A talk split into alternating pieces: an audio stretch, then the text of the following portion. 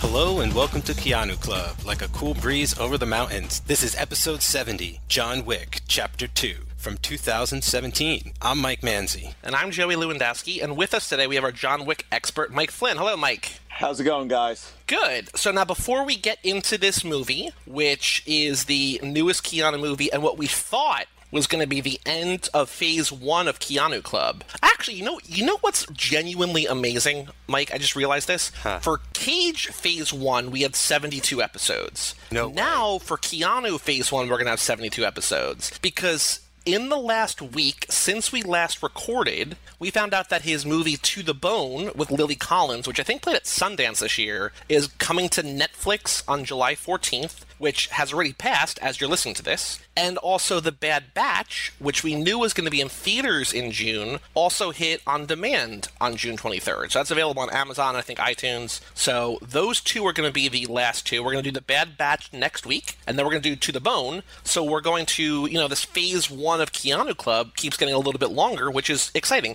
It was just such a great surprise because the end here was really picking up steam with Keanu again, and like these projects were getting way interesting. Uh, so like it's just really great that we got these two extra flicks. One of which I'm just gonna say one of which I seen and loved. So we'll get to that soon. And I watched that last year and I really liked it too. So we'll get to that next week after the Bad Batch. And then we're all patiently waiting for To the Bone, which is out now as you're listening to this. But the other bit of news that I wanted to bring about was that we've skipped a bunch of documentaries getting to this point. We didn't skip one here. We skipped for now a TV series from Europe called Swedish Dicks, which is a detective show set in LA starring Peter Stormare, who is in John Wick Chapter 2, which is perfect timing to talk about this season one came out a while ago, I think last year in Europe, and season two either is out or coming out soon, but it just got picked up in the US.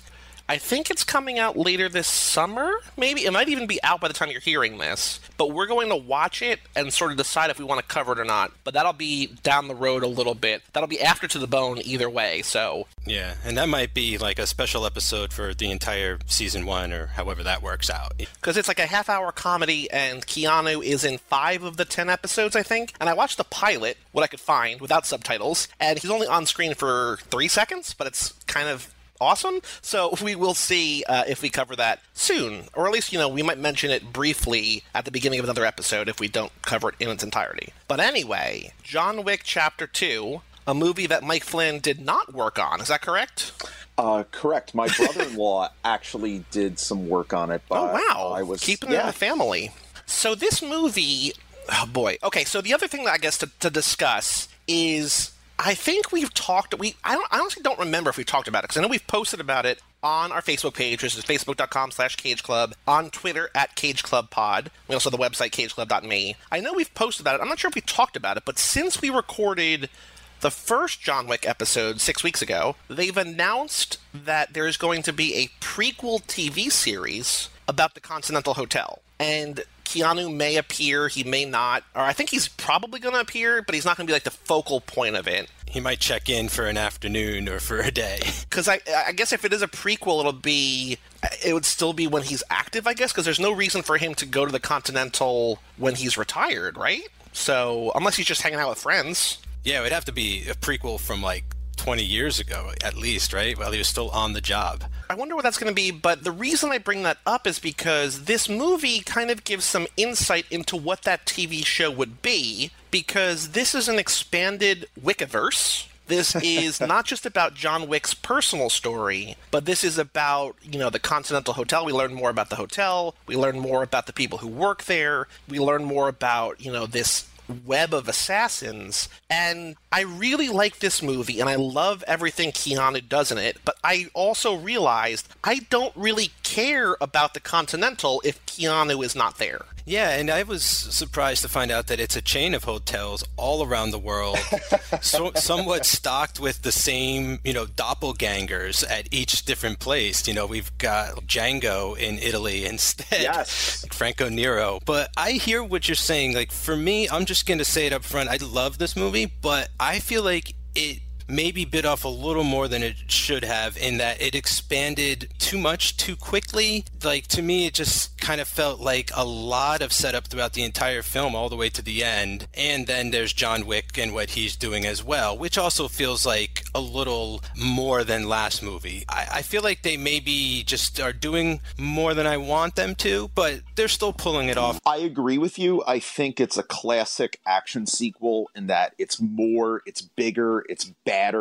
it's cooler, and they do that intentionally. But I don't think it's better. I don't think it ha- quite has the simplicity that made the original film so brilliant and one of the best action movies of this era, if not the best. You know what I was thinking? Actually, that brings me to a point. It reminds me of other top tier, very top tier action movies from this era. This franchise reminds me of The Raid in that the first one th- this this might be controversial. I don't want to get too far off of a tangent, but you guys can chime in on this if you want. I think the first Raid is better than the Raid 2, but both the Raid 2 and John Wick Chapter 2 kind of maybe have more action, but both franchises and sort of all four movies, there is like this build up to action, and like once the action really gets going, it doesn't let you go, which I think is why all of them work so well.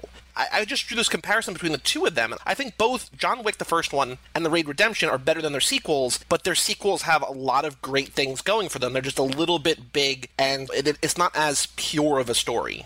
Yeah, I think like what Mike was saying, like they're definitely aware that they are a thing now, and they want to sort of follow like the bigger the sequel. You know, it's the sequel. We have to not just go bigger. Like we got to go all out. This could even be our last one. We don't know. And the, the things that I like that they do are the moments, not necessarily the plot. I guess it's the plot that I'm struggling with more over anything else. But I do love how they sort of pumped up the color a lot. You know, it feels a lot more neon than the last movie to me. And I like how they go international. You know, and we get that. And I love, I love all the little, I love the Common rivalry that he has with with the actor Common in this movie with that character. So like, yeah, there there's lots of great stuff in here. I just feel like I wish it fit together a little cleaner. I agree with that not being cohesive. Granted, I think the Raid 2 is better than the Raid. I think it's one of the great crime films. But the thing about John Wick Chapter 2, both you guys are correct in that it's sort of like, well, the first movie was a great success, so we have to go more than this. It's more colorful. You can tell the budget's been upped. But I felt like I was waiting for those big action beats. And I think the per capita on action and payoff is a lot more satisfying in the first movie. I also, and I think we'll touch on this later, I think that the villain is more just an annoyance in this movie. He, he's kind of a bitch. Like, he just sort of sucks. Yeah. Like, when, when he gets killed, you're like, yeah. Uh, the just like the thing about like the action in here, I really felt like in the first movie it it developed his character more, right? Like every action sequence sort of explained more about who John Wick was, what he's capable of, what he could do. And and now that we know what he's capable of, it's really hard to make that a growth moment for him really. They really are now just action spe- spectacular action sets, which are great, which are awesome, but I, I'm not feeling like a lot of character growth over the course of this really, which is unfortunate. Like maybe they should have stayed smaller, tried to go even smaller with John Wick 2, which maybe they'll do for the third third one, right? Like maybe they'll just bring it all back and, and bring it smaller and downer for, for part three. But I feel like that's not the trajectory that we're on. Like we're going global No. now, even more so. So in terms of the budget and everything, the first movie had a budget of 20 million. It made 43 in America and 88 total. So big success. The second one doubled the budget to 40, made 92 domestic and 166 total. So they doubled the budget and they doubled the return. I don't think again they'll double the budget again because I feel like this is a good place for this movie to be. Like I don't think I don't know where you would have put more money. Maybe bigger set pieces, but like he's not a Mission Impossible type guy where he's like jumping out of planes and stuff. He's just shooting guys. And I feel like they make it look great, but you don't have to use a lot of money to make that look good. Throw them in these tunnels, throw up some cool lighting, or, you know, that mirror, the museum in New York, like, that's amazing too. Come up with like creative ways. I don't think you need to put more money into it. So I I don't see it getting a bigger budget, but I do think, unfortunately, or maybe fortunately, maybe maybe there's a better one, a better story in mind. But like, I think that we're going to go bigger for the third one. Where I thought we were going with this was even more international. Like we get to Rome, and I th- actually thought we were going to be there the whole movie, or maybe jet set somewhere else before, but we just end up back in New York. And maybe that's what they should do is like make him the dark James Bond and have him globetrotting in the next movie. You know, avoiding all those like people that coming after him and stuff. I'd like to see him in Japan, and I'd like to see him, you know, in Sweden, or there's lots of places I'd love to see John Wick try and operate the possibilities are endless on that note. I like you can take him to Hong Kong, you can take him to the Alps. He's all purpose, John Wick. He's tactical. Take him to England, and I'd love to see who they get for the head of the Continental in England. But I feel like John Wick Chapter Three, if and when it they make it, the excommunicado thing has to carry over. Like he's right. on the run. There's no way they can't go global this time. Like he's on the run. He's persona non grata in New York. He's got to be going all over the place. I'd love to see him go to Russia and start killing all of Viggo's other guys over well, there. Well, he has an ally now in, in Viggo's brother, Stormare. The opening of this movie where he finally gets his car back. And guys, I didn't even realize at the end of the last movie he didn't get his car back. Like that's yeah. that's an amazing feat that that film pulled off. Like he didn't even accomplish his main objective, really. And like also keep in mind that this movie takes place 4 days after the first one. So can you imagine that week in the life of John Wick? Like his wife dies, then the entire first movie happens, and then he basically goes home to regroup, get to know his dog, and then this whole movie happens. And then the way that they're setting up the third one, like it's not like he's going to get a breather. Like he has an hour to get away. So like, this is like going to be the worst week in history for a single person. All of this, you know, how many bodies is he going to like? You know, we're we're up near 300 kills probably between the two movies. So like, I don't, I, I feel bad for whoever he's going to run into in the in the third one. They'll deserve it. Oh, absolutely that whole timeline thing I didn't really consider, and that's a really interesting point because there's few sequels that manage to maintain momentum, let alone like just pick up right where they left off. And it's kind of interesting how this one does both. Like I, I didn't realize it took place that close to the first movie. I thought for sure at least like a couple like weeks or a month had gone by. I, I didn't realize that either. Yeah. You know. So wow. one thing that I do like about the possibility for the third one is something that we sort of see here that's never explicitly said in this one, but is sort of understood is that he has this history, as we're talking about for the Continental TV series, he has this history, this career. It also makes me wonder how many places he has gold coins hidden because he's got so many in his basement. He's got another, you know, couple dozen in that bank that he goes to. He's got, probably got gold coins all over the place. But because he's had this such like this, you know, this storied career and everybody knows him, we can drop him anywhere and people are going to know him. Like cuz he's bigger than life, he's the Baba Yaga, but like it's not like he can ever be a new face somewhere which I think is cool. Like there's an assumed history there. Like like in the first movie, when we're talking about the first movie, even before we see him do anything other than drive a car, we hear such horror stories and see the way people react to like oh we don't know what he's done but we know who he is. And so here you know for the third one the whole world of assassins knows who he is and we know that. And so wherever he goes there's like this like it just it's an automatic rhythm that we're put into which i think is why the rome stuff works well and why i think a lot of what could go on in the third movie would also work well.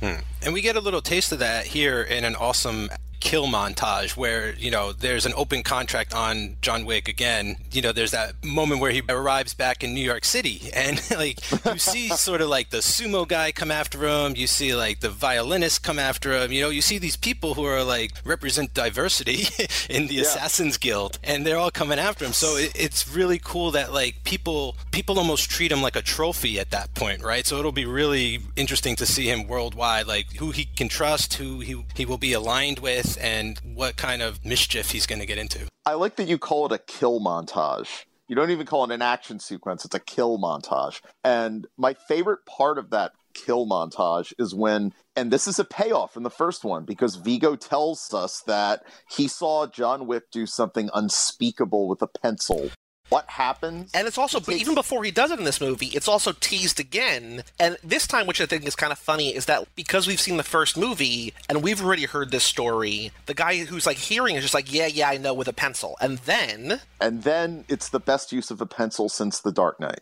Yeah.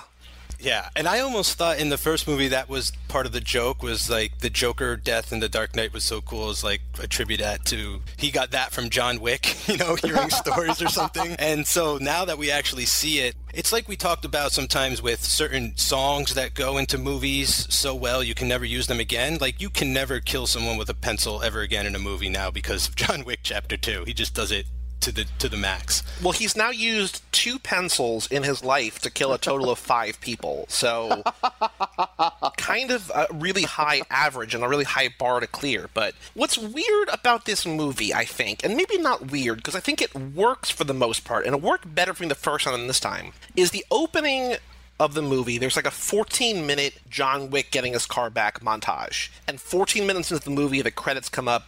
So it's a, a really long, extended cold open, even longer than the Raising Arizona one. And but I mean that that movie is much shorter than this movie, so proportionally it's bigger. But anyway, 14 minutes of him driving around, doing all this cool stuff, car getting beat to hell. Carfu. Oh, Carfu. Yeah. Yep. Only for Johnny Legs to say it'll be done by Christmas 2030. but then there's literally 40 minutes until there's action again.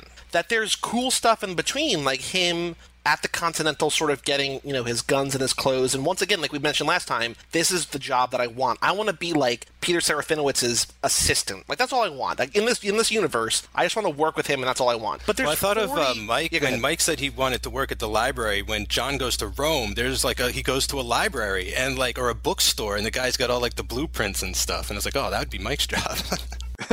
I but there's there's 40 minutes of this movie where he doesn't do anything, and it reminded me of the first movie where like we see him driving early on, but then you know 30 minutes in we get to that house scene, and then here it's not until 55 minutes in. What I really liked, and I think this is something that like unless you really spend as much time as we do analyzing it, you might not realize it's something you probably feel, but like as soon as the music starts playing in Rome, it's within a minute that gunfire starts. That like in this movie universe, music and really grisly deaths by gun are like intertwined beautifully. The music starts and he's like sort of staring at Com, and you're like, all right, like here we go. And then like the movie sort of doesn't let up for the next hour, pretty much.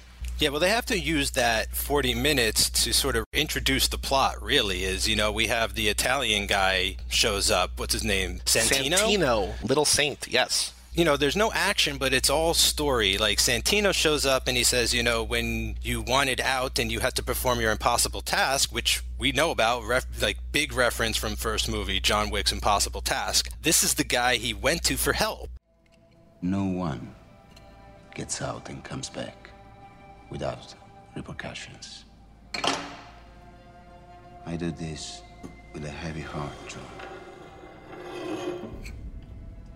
But remember, if not for what I did on the night of your impossible task, you wouldn't be here right now like this. This is because of me. This, in part, is mine. Take it back. Take it back. Take it back. A marker is no small thing, John. For a man to grant a marker to another is to bind a soul to a blood oath. Find someone else. Listen to me. What is this? Hmm? Do you remember? This is your blood. You came to me. I helped you. If you don't do this, you know the consequences. I'm not that guy anymore. You are always that guy, John. So you know we we're expanding canon here. We're building the world a little more, and it does it does kind of take its time. You know, maybe it takes a little too much of its time, but at least it ends with a big house explosion. Like it it knows that you've waited. You know, and like we've listened to these guys talk for like two scenes, so it's like here's a, an explosion at least to to hold you over until we get to the tunnels. Yeah, I, I do agree with that. I mean, it's cool that you get to see the world building and everything, and you get introduced to accounts payable, which is a fucking great concept. I love that. I love how it's like an old timey thing, like from Brazil, or uh, like some like. I remember a review comparing it to something out of a Wes Anderson movie, which I thought it was more Terry Gilliam, but it sets up really cool things. But like, I thought the whole part with the sister was a little unnerving and a little too grisly. Yeah, so we should mention like in order to be free again, John Wick essentially has to kill this guy's sister because, and here's some new stuff, she has a new seat at the high table, which is. Right. They're gonna throw that around a lot in this movie. Like I feel like this is almost like setting up Shield for for the next movie of their universe. Yeah. Do you think that there's any significance? I was trying to think of it. I don't know what it is. That the sister's name is Gianna, G I A N N A, but like the feminine John. Is there any significance to a John being forced, sort of being forced to kill himself in a way? I don't know. All all that plays out very strange, you know. Like she ends up committing suicide because she wants to. She has controlled her own life, so she wants to control how she dies. And but then he puts a bullet in her head anyway, and I- I'm not sure what what he's thinking exactly. I just thought it was a weird sequence and I got what they were trying to do and I get what they're trying to convey about her taking her own life instead of getting killed by the Baba Yaga, but it's just it's creepy. It it doesn't feel like something that you would see in that universe. But it does fit in with that like crazy neon acid tinged giallo hue to the film.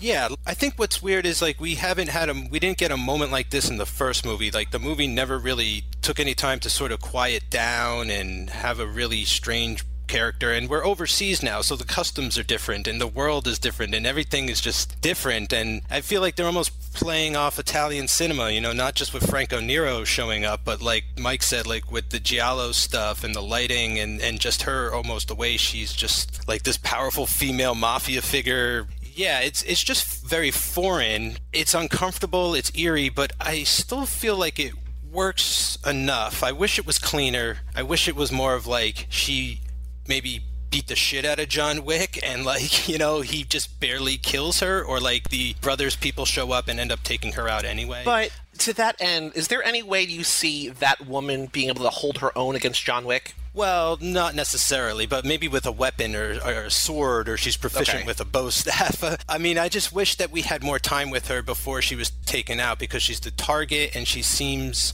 better than her brother, right? Like, it seems like John would want her to be running things over her brother in the first place. So I just wish we knew her more before she died. What brought you back, John? A marker. Held by? Your brother. Tell me, John. This marker. Is it how you got out? And what was her name? This woman whose life has ended my own. Helen. Helen. This Helen. Was she worth the price that you now seek to pay? Now, let me tell you what happens when I die.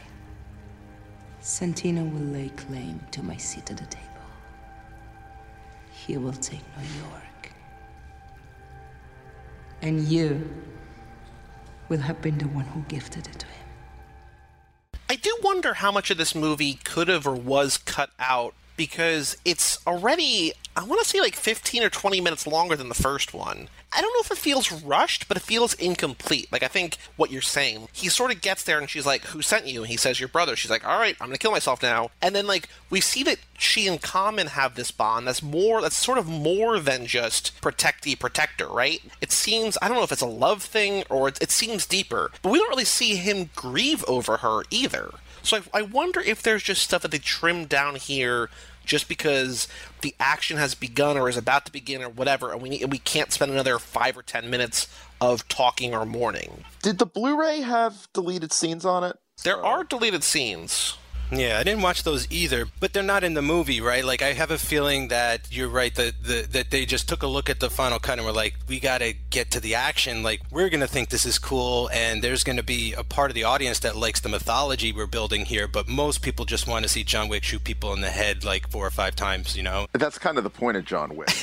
I think why the sequence over here works once it gets going is because they pretty perfectly cast a couple people as sort of not head villains, but sort of you know that next tier down. That Common is great. They're like the hitmen of Rome in the way I feel like John and the girl from the first one that we saw, and like Adrian um, Palicki, yeah. yeah, and his guardian angel that was um, kind of following him around at the same. Um, Willem Dafoe, right? Yeah. Yeah, These Marcus. are their doppelgangers in a way. Like we have a new girl and a new guy. Because Common is great and Ruby Rose is great. And Ruby Rose has now been in three sequels this year. I've seen two of them. She's in this, she's in Resident Evil The Final Chapter, and she was in Triple X The Return of Xander Cage. So I saw all three in theaters. she is a real action she, i guess she's becoming an action star sort of even though she doesn't talk in this she just sort of you know she's mute or she you know she signs to him that was perfect. Like, not only is it like this really threatening woman, but she's mute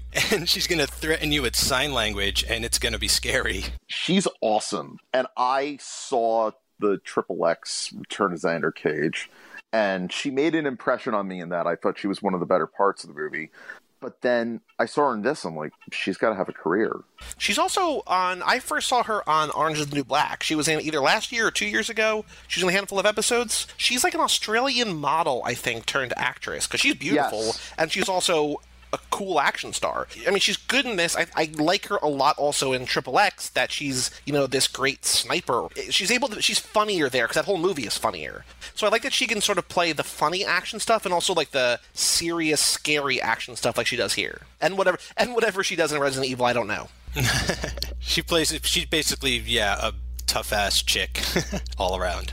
Yeah, I feel like she'll end up getting typecast and that sort of thing. And look, she made she started in the Roger Moore James Bond riff, and then she did the Timothy Dalton James Bond riff. Well, I feel like, like- this shows that she has abilities, though. Like, just, you know, the idea that she doesn't talk throughout the whole movie. I mean, how many actors in general would say, you know what? I don't want any dialogue. That, you know, like, but no, like, it, that's uh, like a challenge accepted for this person, you know? And I feel like she really does a good job of it. Like, almost immediately, before she even, before it was even implied that she was mute, and I mean, I, maybe I might have picked it up from the trailer, but I have a, I mean, you could just tell there's something up with this person that there's something a little off with with her and then you find out oh she doesn't talk. She's like a silent assassin. Like that's that's awesome. It's sort of it's very similar to and granted these examples were ones where they ended up cutting most of the dialogue from the script or from the film.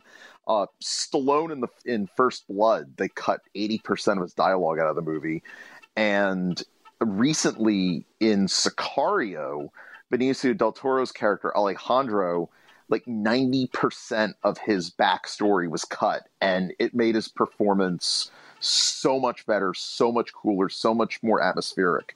i mean even going back to guys like jason Voorhees, you know or michael myers right like just Yeah. silent killers are more threatening you know There's a stronger fear of the unknown. Yeah, because I mean, it's it's it's always scarier what you what your mind assigns to it, right? That like you don't know, like if she is choosing not to talk, or if she's paying penance for something, or maybe her tongue was cut out. You know what I mean? Like who knows what the backstory is there? But whatever it is, it's cooler and more mysterious than actually knowing the truth. Now, about Common, like, granted, he's like, you know, 10 years younger than John or Keanu, or at least that's how I look at it, because the actors, I think, are that far apart in age, but he seemed to me to really be holding his own against John Wick and I almost thought like this is this is going to be like the new and improved not improved necessarily but like the new model. Like Common is now maybe not the boogeyman yet but give him 20 years. He doesn't look like he's ever going to want to get out.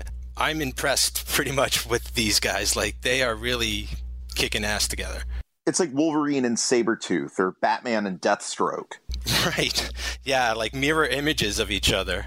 Right. And it's funny. I like that when Keanu Reeves and Common meet, it's it starts out as a shootout and then it turns into this they live esque, never ending fist fight Yes. through Yep. the streets of Rome, they keep And running then- into each other With no music.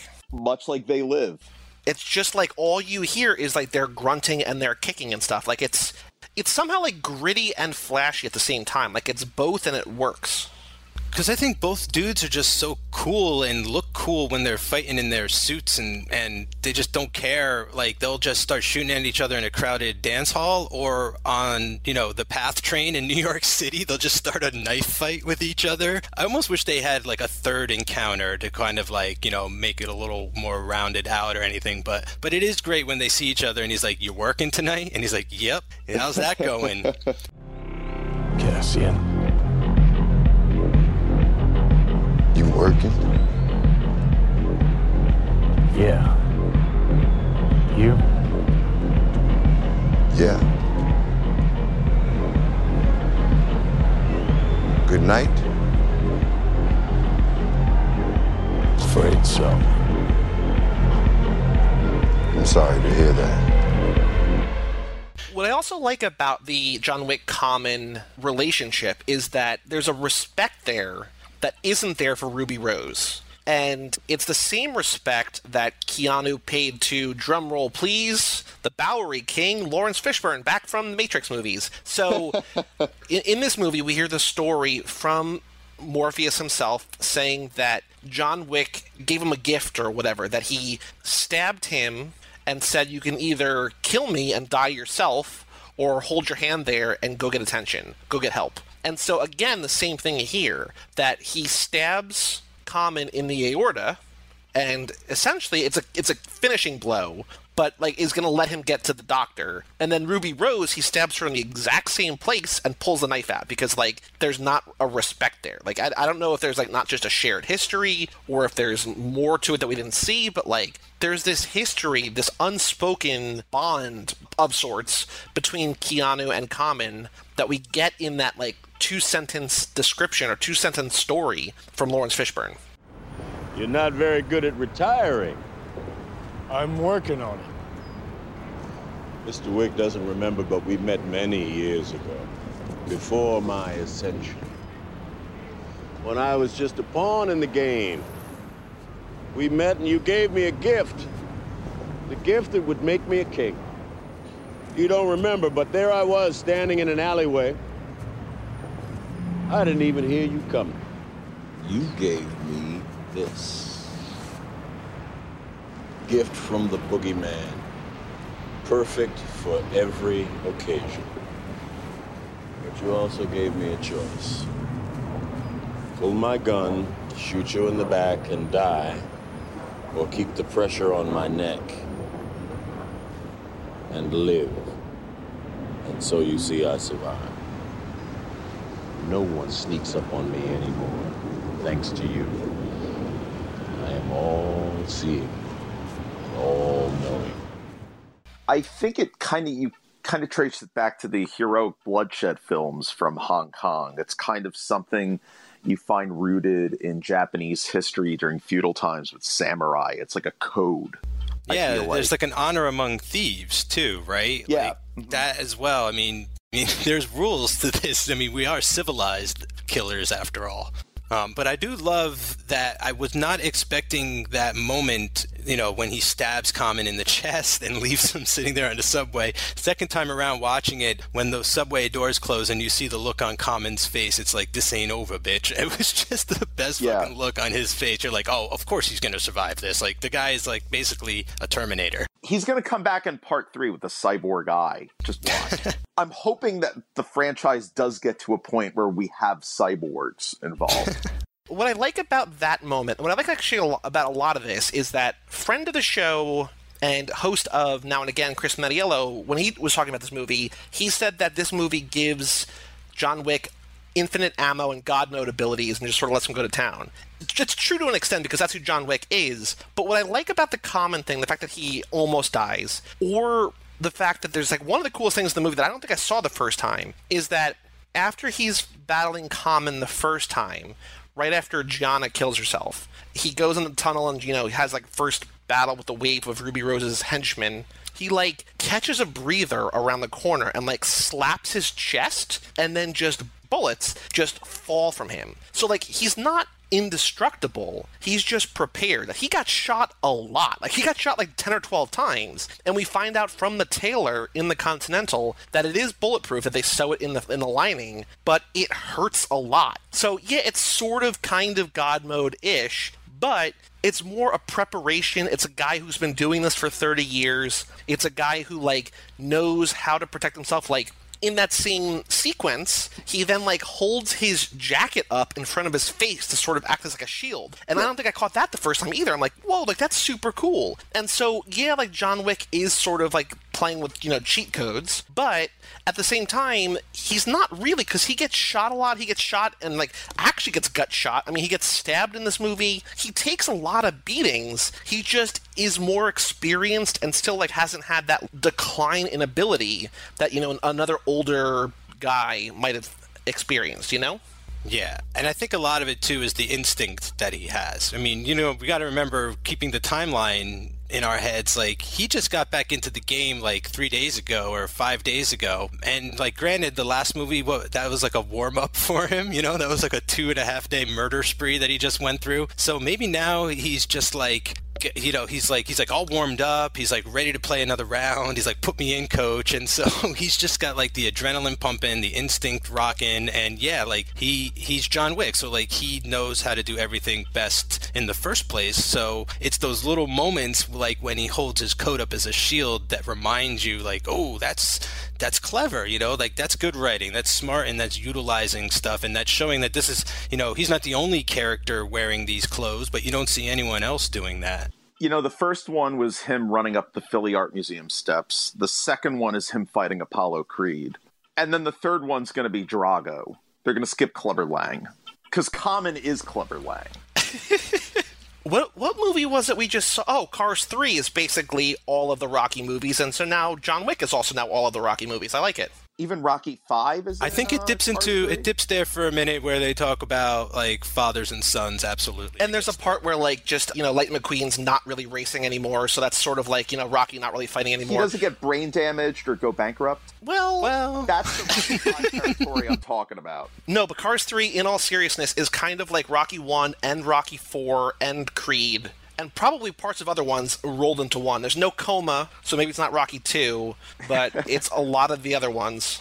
Is there Russians? uh, there is in the second. It's international, I think, but Oh, True. yeah. we're getting off track. So yeah, so let's talk about Laurence Fishburne for the fact that like they made such a big deal about this in the trailers and in the promotional stuff leading up to the movie. He's on screen for less than 10 minutes, but like just like the rest of this world, there's this history there. There's this understanding of who this guy is. He knows John Wick. There's this bond of sorts, this like you can't tell if they actually like each other or they hate each other or they're just sort of mutually beneficial to one another in a sense. Yeah, there's again, it's kind of that honor among thieves that Mike's talking about with like the you owe me. So we're gonna get I'm gonna give you this 45, which has half the capacity of the nine millimeter you use, but it's got more stopping power, and we're gonna give you a little head start. Yeah, I mean, I think it's great because Laurence Fishburne is all presence in this movie. And we're at a point in the movie now where we've seen a couple strange hitmen, a couple weird characters, you know, like I say, like he did the kill montage. That's actually how he gets to Laurence Fishburne. like he,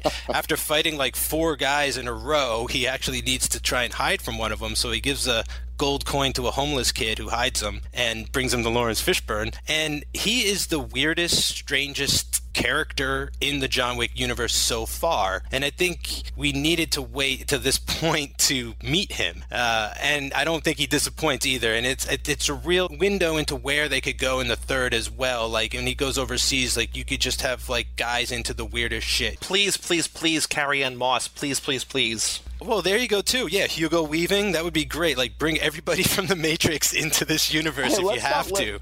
Let's not limit this to just the Matrix. Let's get uh well, we can't get Dennis Hopper. We get the Patrick ghost of Patrick Swayze.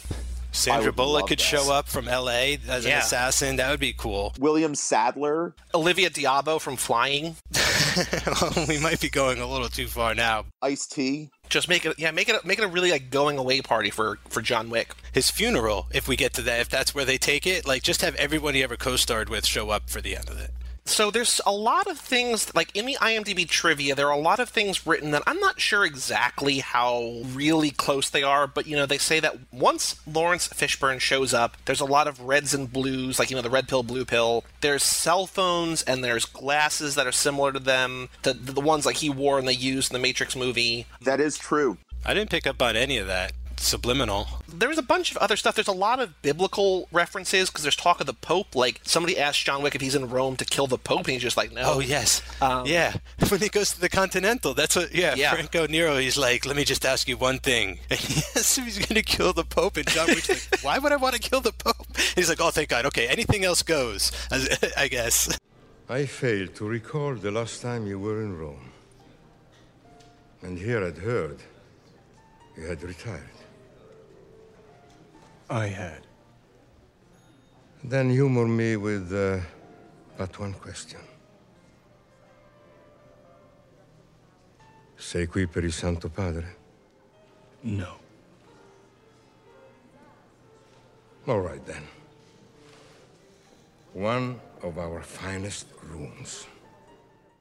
Oh, Laurence Fishburne asks him, or you know, tells, says he's about to take his descent into hell. Um, you know, we, he fights through Club Hel and Matrix Revolutions. So there's a lot of like things that feel sort of tied, not just to the Matrix, but to Keanu's career as a whole. There's also a really cool line that someone says. Winston says, uh, Winston, played by Ian McShane, another HBO next-gen to the John Wickiverse, says that Santino stabbed the devil in the back, and the devil being Keanu. So that is super cool and super badass and sort of you know reminiscent of a lot of things constantine which also featured peter stormare Does it say anything in there on Laurence Fishburne getting inspiration from Mike Tyson with the pigeons and anything like? Because they're doing a cool thing where they're swapping out. You know, in old, olden days, you'd put a little note on a pigeon, but they're using like um, computer chip. But like honestly, like I thought for sure, like he is doing some Mike Tyson something here. well there's also i mean if you guys eh, if you're listening go watch mike tyson mysteries which is amazing and there's all pigeons in that too and there's also a pigeon voiced by norm macdonald so pigeons and mike tyson have a storied history i don't know there's no i didn't see anything about mike tyson here it also gave me kind of a ghost dog way of the samurai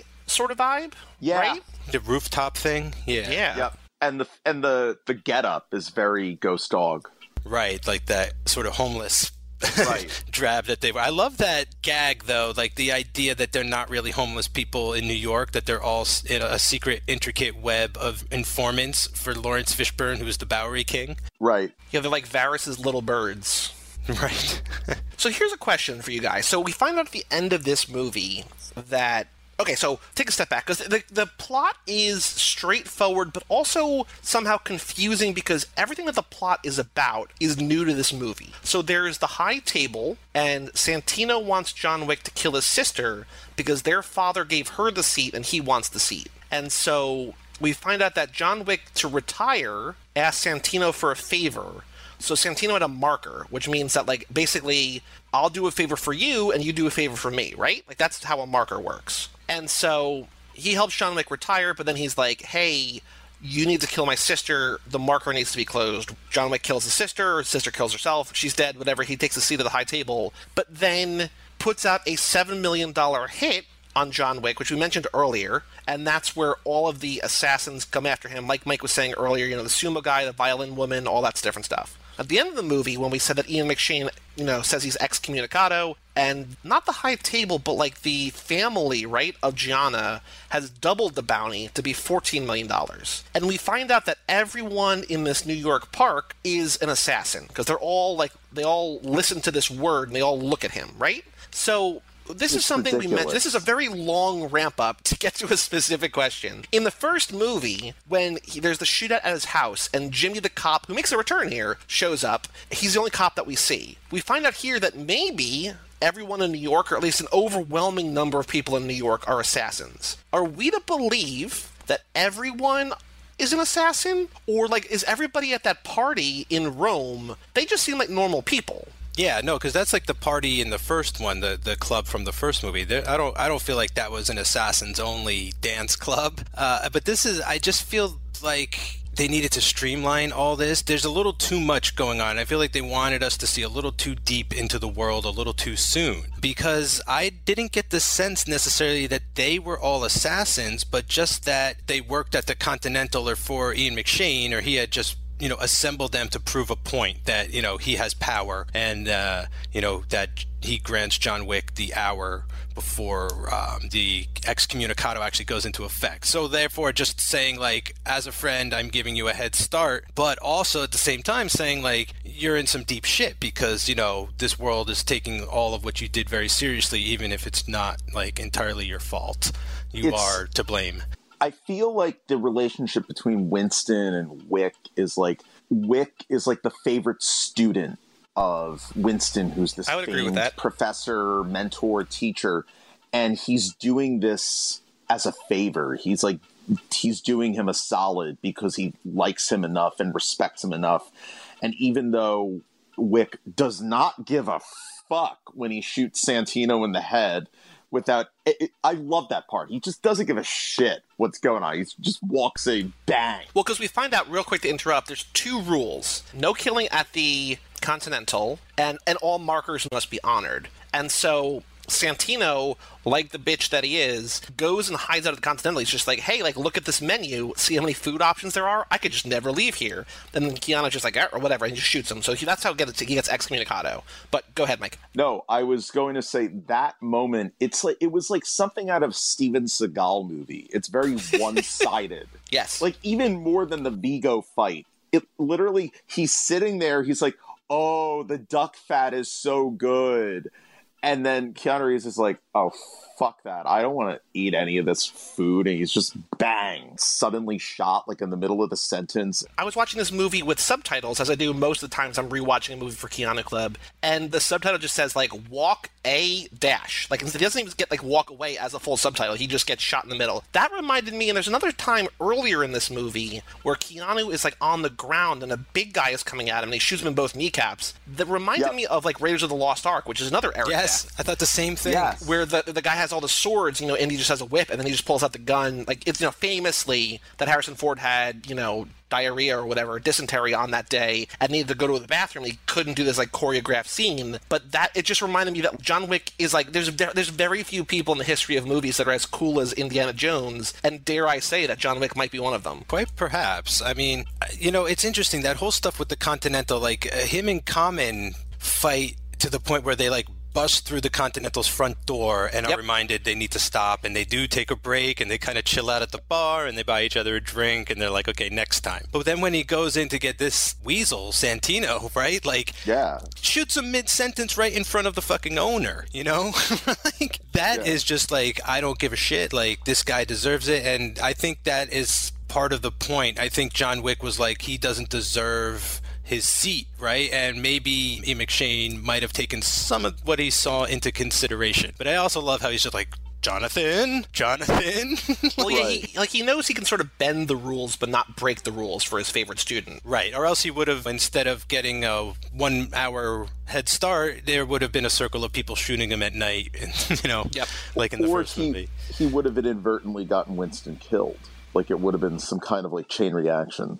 I wonder, uh, No yeah, I like what you said about that whole, like, John being the favorite son of some. I mean, it's probably too far to think that that is John's father, right? Like, we don't want to think that, or do you think that they'll even go there? I don't what know. do you so, guys think? so here's something. It's not exactly an answer to that question, but I was reading that the, the director and the writer gave in an interview to Screen Junkies. They had a lot of ideas for what this movie could have been about, and this is the one they wound up with, with you know the high table and the marker and everything. But they were tossing around ideas about another love of Keanu's, or like Keanu going after a daughter. And I was like, like we don't know anything about his family. and, Like we barely know about Helen, his wife. We just know that she's dead and that he loved her and that he retired for her. But like outside of that, we know nothing about his family. So like it's conceivable that Ian McShane is his father, but like like it could go either way, and like I, I don't think ultimately it matters because he's sort of acting like one, Right. Whether anyway, he is or not. yeah, he's filling that role right intentionally, whether it's biological or not. That that is the role he's playing there. Why complicate the matters? But it would be cool to see, like, if in fact everyone on the planet is an assassin, and he does have like some siblings. Like, what would his brother and sister be like? Are they good or bad? You know, like, is he going to tussle with them in the third one? Does he ask his mom for help? I think that would be pushing into like ridiculous, very ridiculous territory. I mean, it's one thing to have Jason Statham be revealed as the brother of the bad guy in a Fast and the Furious movie, and then a movie later you find out that Helen Mirren is his mother. I love it though, but you're right. It does feel more like a part five or six idea as opposed to just like a part three. You're like clean, cleanly closing out a trilogy.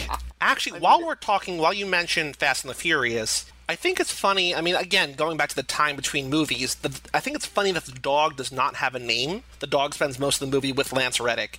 I was thinking because you know at the end of Fate of the Furious, slight spoilers for the end of Fate of the Furious, that there's a baby and they name the baby Brian, which is weird because in that world, Brian O'Connor's not dead. He's just retired. So it's like they want to name the baby Paul Walker, but they didn't name it baby, whatever. So I wonder if in John Wick 3, we're going to find out the dog's name? Hmm. What was the dog in the first one? Lily. Okay, it would be cool if this one had like a the name of a flower also, even though it's like a much like It's a, butchier, and it's a, it's a boy looking dog, too, right? Mhm. But it could still be funny. They should call him Baba. Call it what, Baba? Yeah, just Boogie. Baba. I wonder because like you know if the Fate of the Furious writers were writing this, it also wouldn't be as cool because like this is super. I mean, not that Fate of the Furious is not cool, but it would have been a little bit cornier, and like the dog would have been like Helen. You know what I mean? Like it would have been like Right. that's. But I don't know what the dog. I mean, maybe the dog doesn't really have a name. I don't know. yeah, I guess think that's he just that's calls him dog.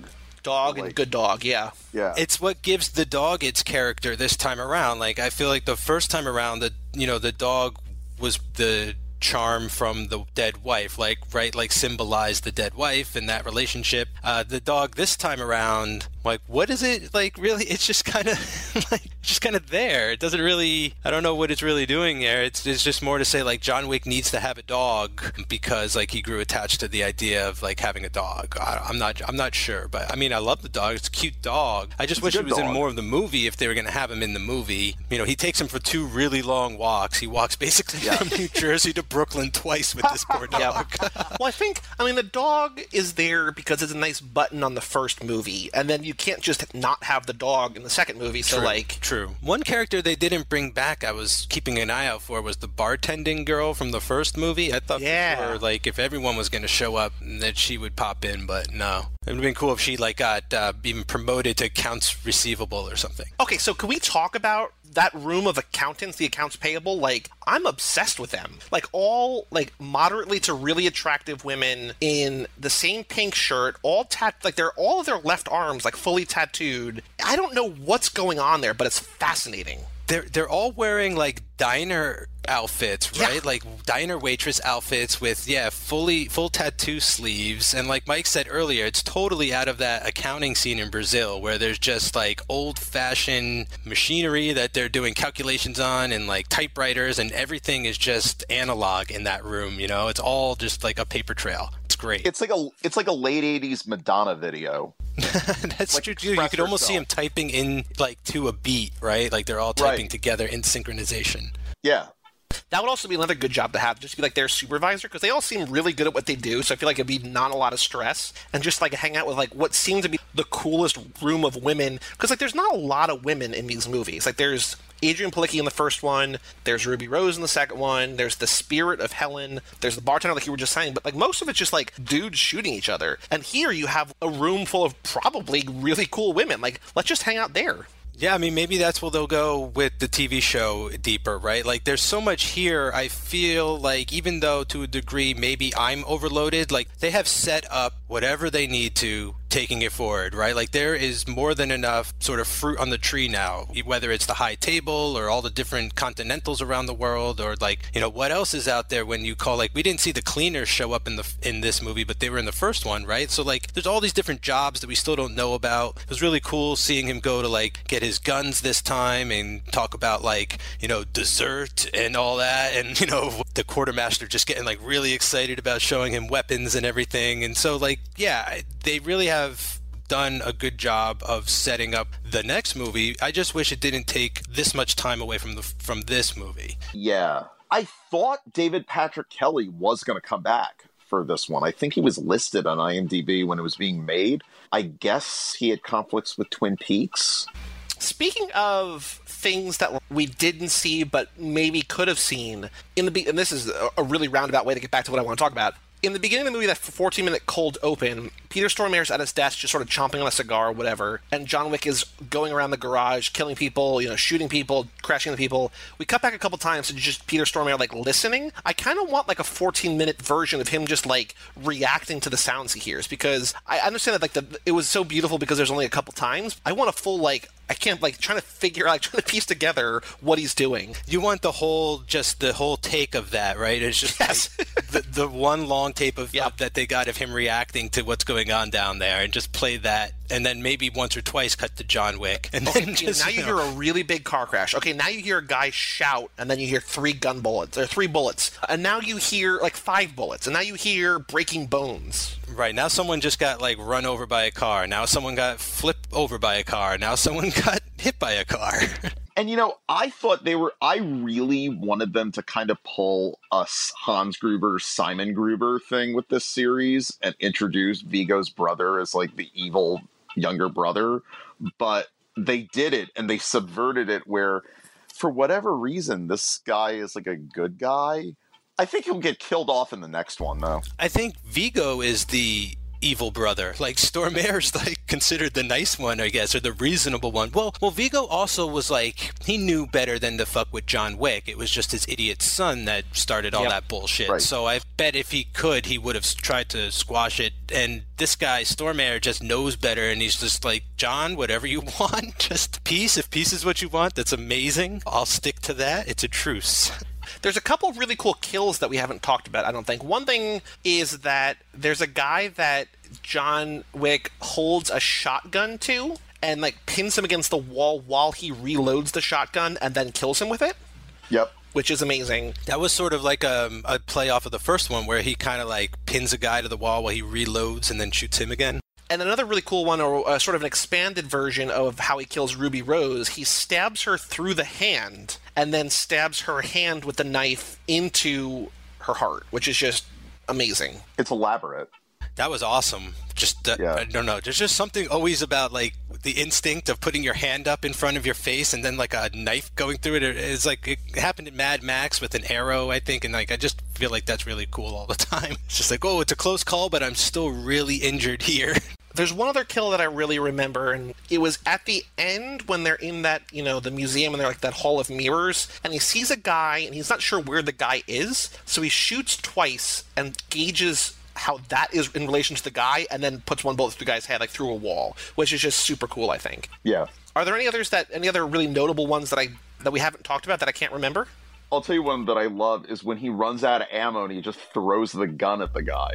Yeah. yeah, that was cool. Like that's how desperate he is and that he wants to kill people. He runs out of ammo, so he just throws the gun at somebody and picks up another gun. Everything can be a weapon to this guy. I, I like the moment. I think it was in the the garage sequence in the beginning where his car's missing a door.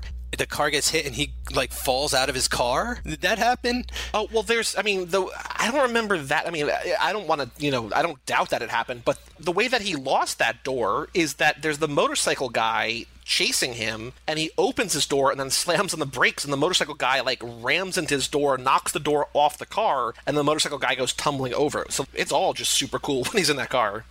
There's a moment early in the first common fight when they're in Rome where you know like that they're pretty close to each other's strengths is when they go down like that extremely comically long flight of stairs together and they're just keep like grabbing it, like they're holding each other most of the time, and when they re-grab each other, they're just like throwing themselves again with the momentum, so that they go all the way down this stone staircase, and then they have like a crazy knife fight after that. So, so it's interesting that you bring those two things up, Mike, because Keanu did about ninety-five percent of what you see in this movie. The only things he didn't do were that stair sequence and when he got hit in the car. So everything else is Keanu. And I mean, we even see, you know, there was a video that came out, I think, early this year or late last year of him doing that gun training prepping yep. for this movie, where it's I like this that. guy, the actor Keanu Reeves, knows what he's doing. He also spent, and this is another thing, sort of relation thing to the to the Matrix.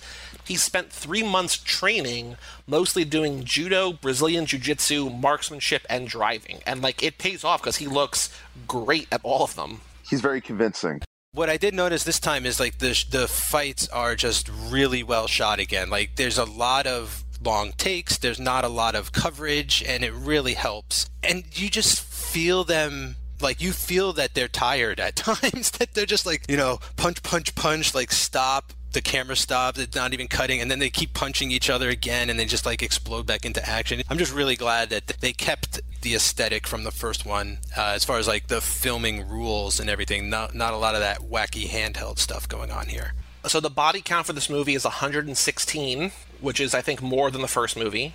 So that's I think yeah. more. I think the first movie was about 80-ish. And we're just talking about Wick kills, right? Not well, this has body total. count, but like I can't think of too many people who died who he didn't kill, or at least like shoot after they died. right.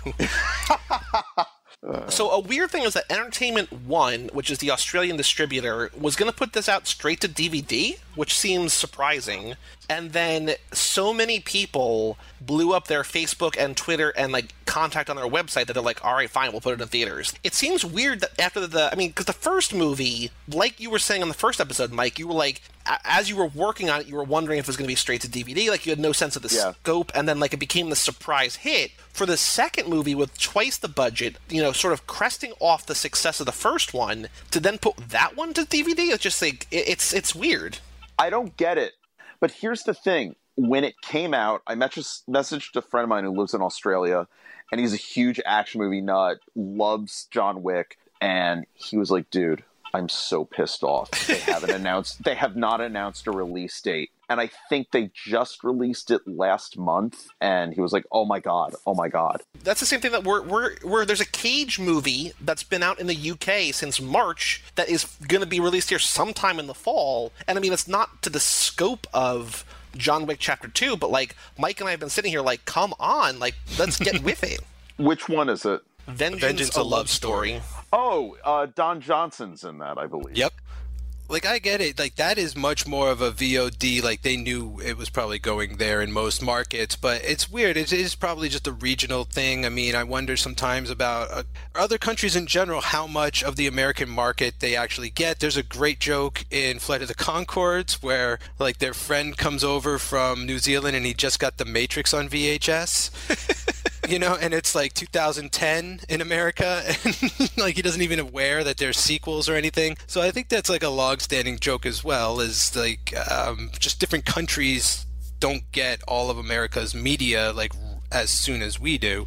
Unfortunately, they have to like wait or never get it, or things like John Wick 2 will have to go straight to VOD. That's what my friend Eric that I mentioned before, he lives in Bolivia and he has lived there since the early 90s and it used to be an agonizing wait for blockbusters to come down there. Like a summer blockbuster in the early 90s would get there for Christmas. But now it's gotten to a point where it's usually day and date. But just recently, he was trying to watch all the Transformers movies, and then the new one didn't come out. And he's like, shit, I'm to have to see it when I'm in the States. Happened to him last year on the last Star Trek. So it's volatile. But for some reason, John Wick 2 was out in Bolivia the same day it was out in the States. And he didn't go see it. But that poor guy who spent 12 hours of his life watching the Transformers movies to watch the fifth one for some reason, and then Oh, trust me, he has not heard the end of that one. Um, three other little tidbits about this movie. Common is back. We didn't mention this before. He was on another Keanu movie that Mike was a guest on. He was in Street Kings. So this Yeah, is a right. connection. Uh, number two, the DJ at the party in Rome is DJ Le Castle Vania. L E Castle Vania. two That's words. an amazing DJ name. I call DJ Contra. and he wrote music for both John Wick movies, which is cool. Oh, and cool. the other thing is that at the end of the first movie, when John Wick kills Viggo, Viggo says, "Be seeing you, John." And so in this movie, Ruby Rose says it to him a couple times, I think, and he's like, you know, the first time he says, "Not if I see you first. and then after he kills her, she says it again, or she signs it again, and he just says, "Sure," like, all right, like whatever. Then I guess that's like, "I'll see you in hell," sort of, but like, "Be seeing you, John." And I think Common says it too when he gets when he gets stabbed. I think. There's this obscure show called The Prisoner starring Patrick McGoohan from like the it. 70s. Sure. Yeah, so and that's a big catchphrase from there, be seeing you. And the idea behind that is they're all sort of retired secret agents that are too dangerous to be left in the world, so they've been collected on this mysterious island for the rest of their Right. lives and and be seeing you is sort of like the all-purpose like either have a nice day or go fuck yourself. Yes. There's so many good quotes in this movie. The one that I want to make sure that Mike puts the audio in for is the last bit of dialogue, maybe the entire movie. It's that after Ian McShane, after Winston excommunicates him from the Continental, it's not as over the top or as enthusiastic as his sort of, you know, shouting bit from the first movie. But he, you know, says, you know, I'm, basically, I'm going to kill everybody. Winston. Tell them. Tell them all. Whoever comes, whoever it is, I'll kill them. I'll kill them all. Of course you will. Yeah, it's a great note to go out on. It's us, at least, like, I mean, until he starts running, I feel like he's going to be fine. But then he starts hearing all the phones go off and he starts running. And then I feel like maybe for the first time ever in his life, possibly, he might be a little freaked out about what's They- about to happen to him, right? They went full Empire Strikes Back on that ending. Which is like the ambiguity of like the dark ending there. Yeah. Same thing with The Dark Knight. All right, so stay tuned for John Wick Chapter 3 starring way too many Ewoks. Mike Flynn, any other thoughts or notes or anything about John Wick Chapter uh, 2? No. Just glad that I got to discuss this one with you again with you that. I've continued the John Wick journey. And you'll be back for the third one whenever the third one comes out. I'm guessing probably 2019, 2020 ish, but we, we don't know. I mean, they, they've, they've confirmed it, but who knows when it'll actually be out. Thank you for joining us on this Keanu journey, and we look forward to having you back for the third one. Thank you. Thank you. It was a pleasure. Mike Manzi, any last thoughts about John Wick Chapter 2? I just want to say that I do really, really, really, really, really like this movie. It's a really good sequel. You know, I might I brought up a couple things that bothered me, but I don't think by any means any of that breaks the movie. Uh, I'm one of the guys who falls in the camp of I like the the mythology. Yeah, maybe they went a little too deep, but what I got, I still I still enjoy it. I don't feel like any of it doesn't belong in the universe they're building, and I'm just I'm glad we got another one so soon, and I hope we get the third one, you know, within the same amount of time. I, I hope, really just hope that they turn it out so people don't forget about John Wick. You know, it's like let's keep John Wick in people's minds. Exactly. The final wrap up is that like I think all three of us have made it clear that we like the first one better, but I ranked all the Keanu Reeves movies, Oh and this my is still in my top five. Like John Wick, the only movie I think he's better in, or that's better suited for him than John Wick One, is The Matrix. But here, like John Wick Chapter Two, even though I don't like it as much as the first one, I still really love this movie. I just don't like it as much as Point Break or Flying. And that's totally fair. God, go see Flying. Just go see Flying. So for all things Keanu and all the movies we just mentioned, you can go to cageclub.me or facebook.com slash cageclub or at cageclubpod on Twitter. You can see all the episodes that we've done. You can see everything that Mike's done for Cage Club and Keanu Club. He's done a couple more of the next podcast we're doing starting December 1st, which we have not announced yet. But he'll be back, so you can go find his episodes. All sorts of fun, free things for you to go read and listen to, and all sorts of stuff at those three places. I'm Joey Lewandowski. And I'm Mike Manzi. And that was Mike Flynn, and we'll see you next time on Keanu Club.